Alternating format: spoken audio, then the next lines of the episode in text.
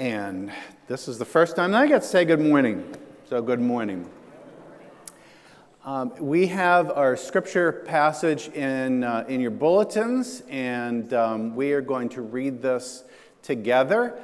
This is part of the Christmas story, and just to not have you struggle at one point, there is the governor of Syria, and how you pronounce his name is Quirinius.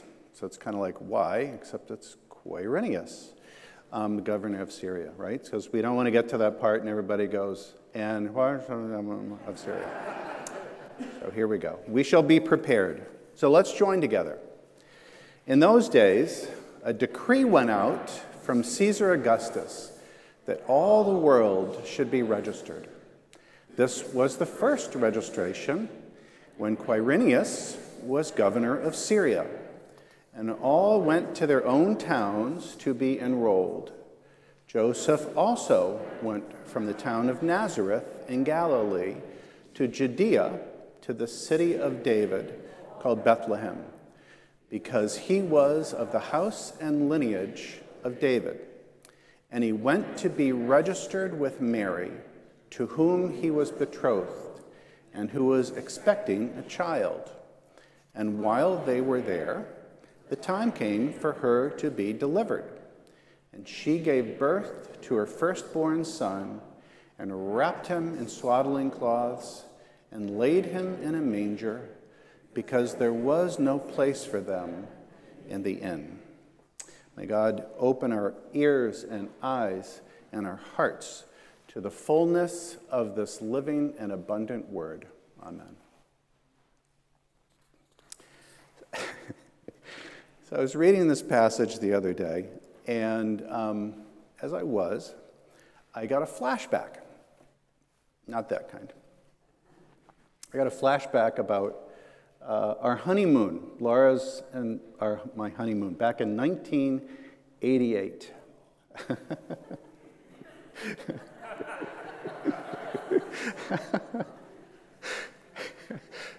Buckle up. The story is this. We took our honeymoon in old Quebec City for a lot of reasons. It was pretty cool. We hadn't ever been there. We actually hadn't ever been out of the country, either one of us at that point. So it was an adventure. And we also chose it because we could drive. And that was really appealing because we were poor. And by poor, I mean technically bankrupt, with the student debt from seminary. So we drove, and it was so much fun. And after this beautiful drive, and we got there, and we toured the beautiful city of, historic city, 3 wonderful days. And on the 4th day, we had a little bit of an awkward moment with each other, because I knew what I was thinking, she knew what she was thinking, but you don't want to say anything like this necessarily on your honeymoon. And at one point, it kind of emerged from both of us, where we felt like we had kind of seen and done everything there for the time, but we had one more day, so we said, do you want to get out of here? Do you want to leave a day early? And we both looked at each other, it's like, oh my God, yes, yeah, let's just take off. And it was also appealing because then we could save one more night in the honeymoon suite and get some of the money back. It was $220 a night, I remember, right? Ooh. And so we said, yeah, let's do it. So we got a little money back, and our next step was to go and visit our friend who had a summer place on Matinicus Island off the coast of Maine. So yes, part of our honeymoon was also visiting our friends. So we said, let's go, and off we went on this adventure. We checked out, and we drove, and we drove, and we got to Rockland, Maine, which is where the ferry was going to take off the next morning, at 7 o'clock. We got there, got to Rockland, Maine, and at 4 o'clock in the afternoon, which was great because that would give us plenty of time. We could find a nice place to stay. We could, you know, and then go out for a nice dinner, a little romantic dinner, and have a little sleep and get up and off on the ferry the next morning. So we're thinking, you know, let's find a nice little, maybe a quaint little seaside inn, something like that. So it was fun. We're driving around. We're looking for, you know, for just the right one, and we're going past one and going past the next one. It's like, no, you know, let's get something a little bit nicer. And we kept going, and finally we found it. So we park, we go in to register, and the person at the front desk says, "I'm sorry, no room. We're full." And we said, okay, that's fine. There are plenty of places in Rockland, Maine. So we drove around to find another. And we parked, and it's like, this is actually better than the first one. So we got out of the car, and we go up to the register, and we did it. And like, "I'm sorry, no room." We're like, are you kidding? What are the chances? What are the chances? That's okay. So we go off to the third one, to the next one. Nope. Nothing. And we start thinking, you know, this is a little weird. I don't know. We literally went to every place in Rockland, Maine, and there was nothing. So next we went to the next town over, Camden, Maine. And same story. A whole lot of nothing. Nothing, nothing, nothing. Everybody was filled. We're like, this is so weird in Rockland or Camden. So we went to the next town. Now, it was 4 in the afternoon when we arrived. Now it's 8 or 9 at night because we've been driving around. The romantic dinner at the restaurant turned into a bag of Cheetos from a gas station. And the quality that we were looking for just severely downgraded, you know. And we actually circled back to a place that had broken bottles outside of it, and we're like, you know, check it out. Nothing, no rooms. Next town, next town. We're 7 hours into it now. 7 hours, just driving around, one place to the next, to the next, to the next. Remember, it's 1988.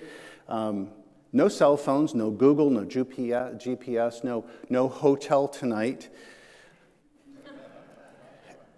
And all of a sudden it hits us. At about 11 o'clock at night, we're like, oh, we're on the coast of Maine. We're on vacation land. It's the middle of August, and it's a Saturday night. No reservations. We were young. We didn't know it was that popular. We had gone to Maine tons because Laura's family is from outside of Portland, but they always had an opening. We would just stay at the parents' house. So we kept driving, midnight, 1 a.m., now it's 9 hours, 1:30 in the morning. 1:30 in the morning from a payphone that we found on the side of the highway. We call the Holiday Inn in Augusta, 45 minutes inland. And they say, "We have one room left. One room. We'll hold it for an hour." So we drive into Augusta. We're dazed. On the way, we say to each other, you know, we could have driven back home to Connecticut. Literally slept in Connecticut, woken up the next morning, driven all the way back, and still have saved time.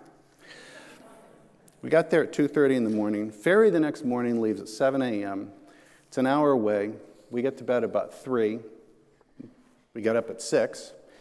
Same clothes as the night before. And we're off to the ferry. Drive like mad to get to the ferry. And we get there just in time. Just in time. Just in time to see the ferry pulling out.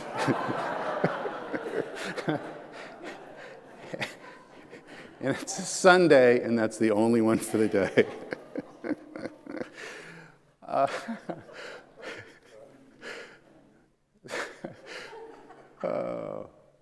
memories.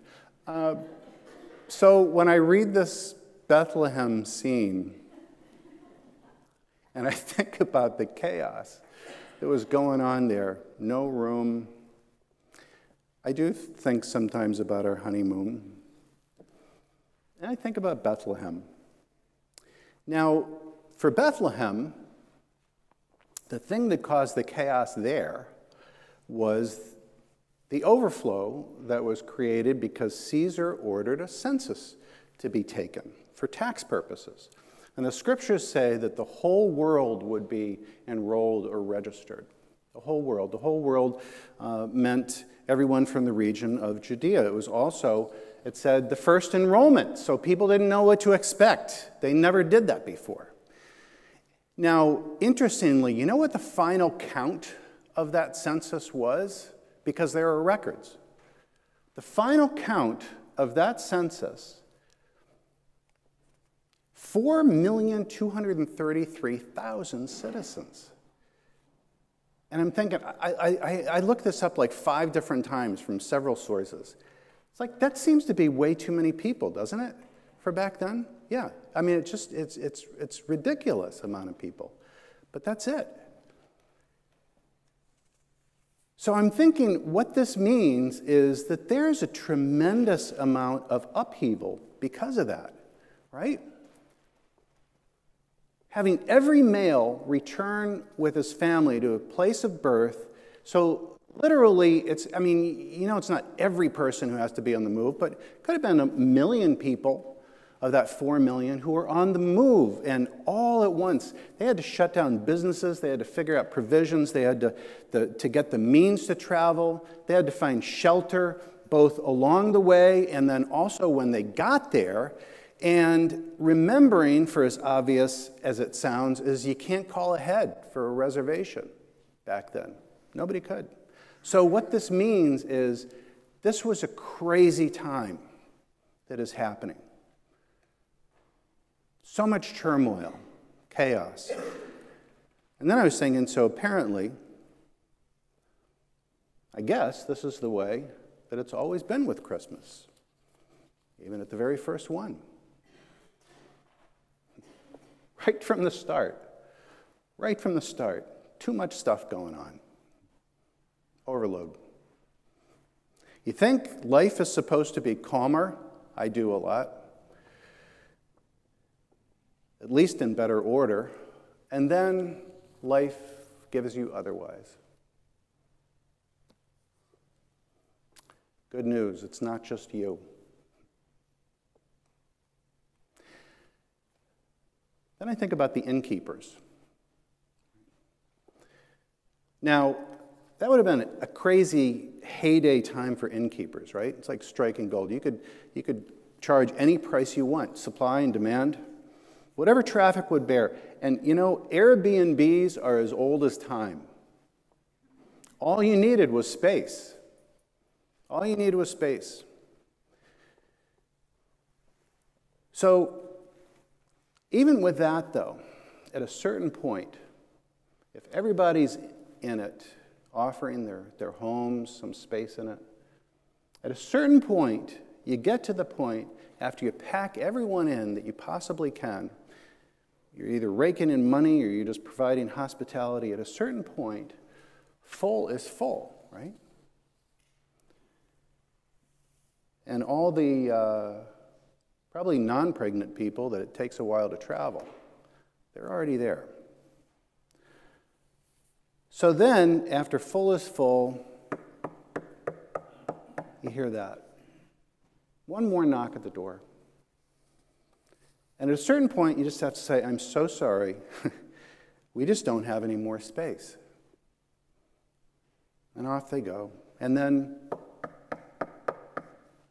again, you say, I apologize. I wish I could do something. I'm full. There's nothing I can offer. And then again. And then, you know, it's just human nature at a certain point where it just kind of becomes a little less kind with each successive knock and request. And so maybe now it turns to, hey, could you just read the note on the door? Just check it out. Nothing I can do, okay? It's automatic. It's just what people do.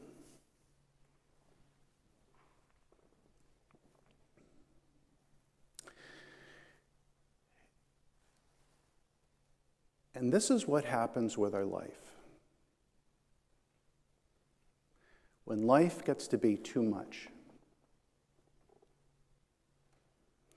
when our lives are too full, but life just keeps knocking at our door. Overload. We shut down, close the door, go on automatic pilot. Maybe we have just had one too many pieces of bad news around us. Yanked around by the economy.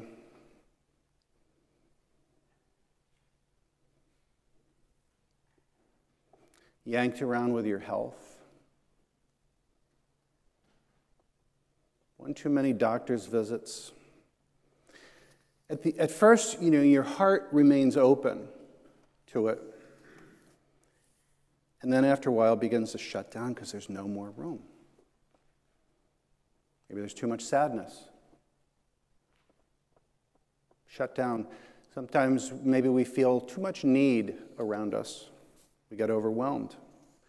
You know, and it's the reason why people in prison, why people who are in gangs, people who are in deep inner city poverty act the way they do. Many times just regular people, the way we act sometimes when we get overwhelmed. I think about the 10th anniversary of Sandy Hook is coming this Wednesday on the 14th. Just hearing that. It's almost too much. And suddenly we find that we have become innkeepers and gatekeepers to life out there, to life trying to get in. So who do we let in? How much do we let in? How much compassion? How much patience? How much forgiveness? How much openness to other human beings? How much listening?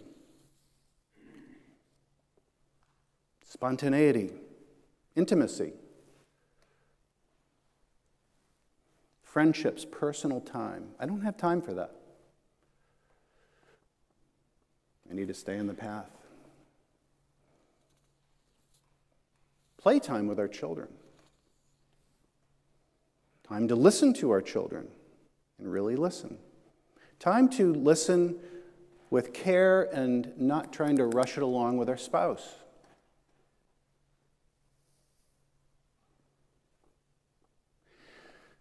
We may at times even shut down the door to our soul. When we think about it, when we shut out any of these things, we're shutting out the very best parts of life, the things that make life most worth living. I wish I could have done more of those things, but you know, at the time I thought I didn't have any room. Too full.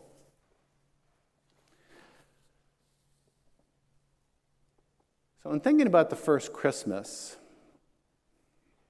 I bet most of us would say, let's do a little test. I would open the door to Christ. How many of you would have opened the door to Joseph and Mary if they came knocking at the door, right? Yeah, of course. My God, what an opportunity. What an opportunity. But how would you know? How would you know? They don't have a sign hanging around their necks. They're just two ordinary people, Joseph and Mary, knocking at the door to your life. And those innkeepers were in the exact same position that we find ourselves in, of how do you know? And how do you decide who and what to open the door for? Now, they didn't know, so inadvertently, they ended up shutting out Christ, one after the other. But the great news is for us that we have some clues, don't we? We know that he's our neighbor. We know that he's the stranger. We know that he is the outcast. We know that he is the refugee. He became a refugee, had to flee to Egypt. He's the one who doesn't fit in. That's the knock on the door. He's the one who's not popular. He's the one who's struggling. My spirit is among you, Christ said. My spirit is within you. God bless you.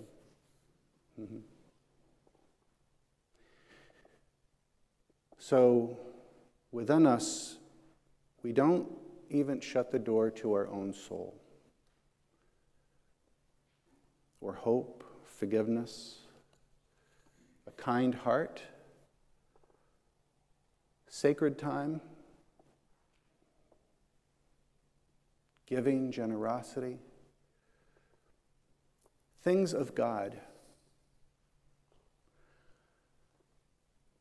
So when I think about the innkeeper,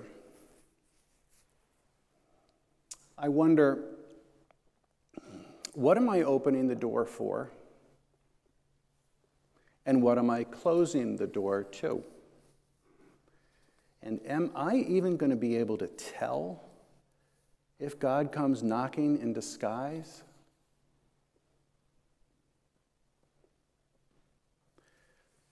Last story, I'm thinking about this the other day, and I think, okay, all right, God, let's try this out. Let's play a game. And I said, God, I'm going to be the innkeeper today. And with everyone I meet, with every new knock that happens, I'm going to ask myself, is this you knocking? And not in an obvious way, but maybe it's you, and let's find out. So I said a prayer. I said, God, let me have an adventure. You knock, and I'll open the door and let you in. And let's see where we go. And you know what happened? It was amazing. You know what happened? Nothing.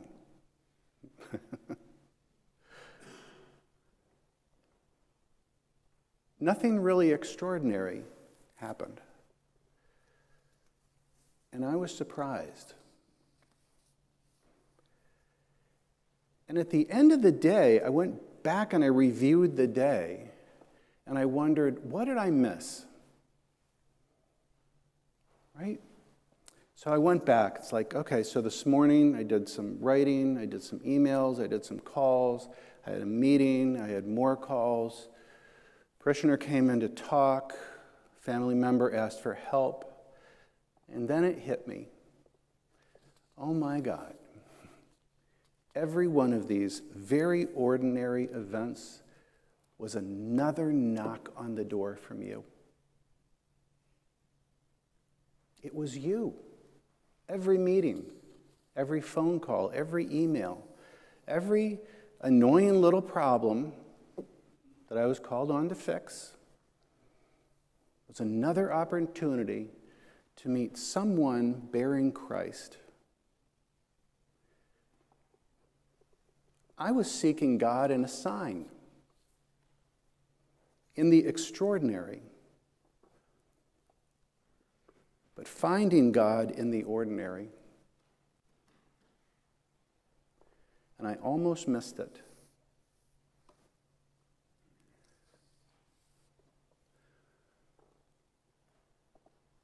The song, O Little Town of Bethlehem, it says, no ear may hear his coming, but in the world of sin, where meek souls will receive him still, the dear Christ enters in.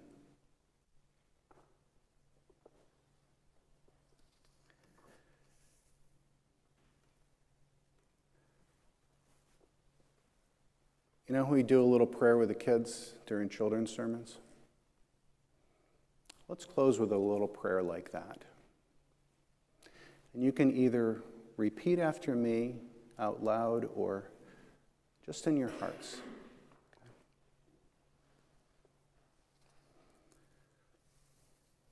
Dear God, may your spirit, may your presence, the presence of Christ, enter my heart. May I look for you in the ordinary, and may I open the door, and dear Christ, may you enter in.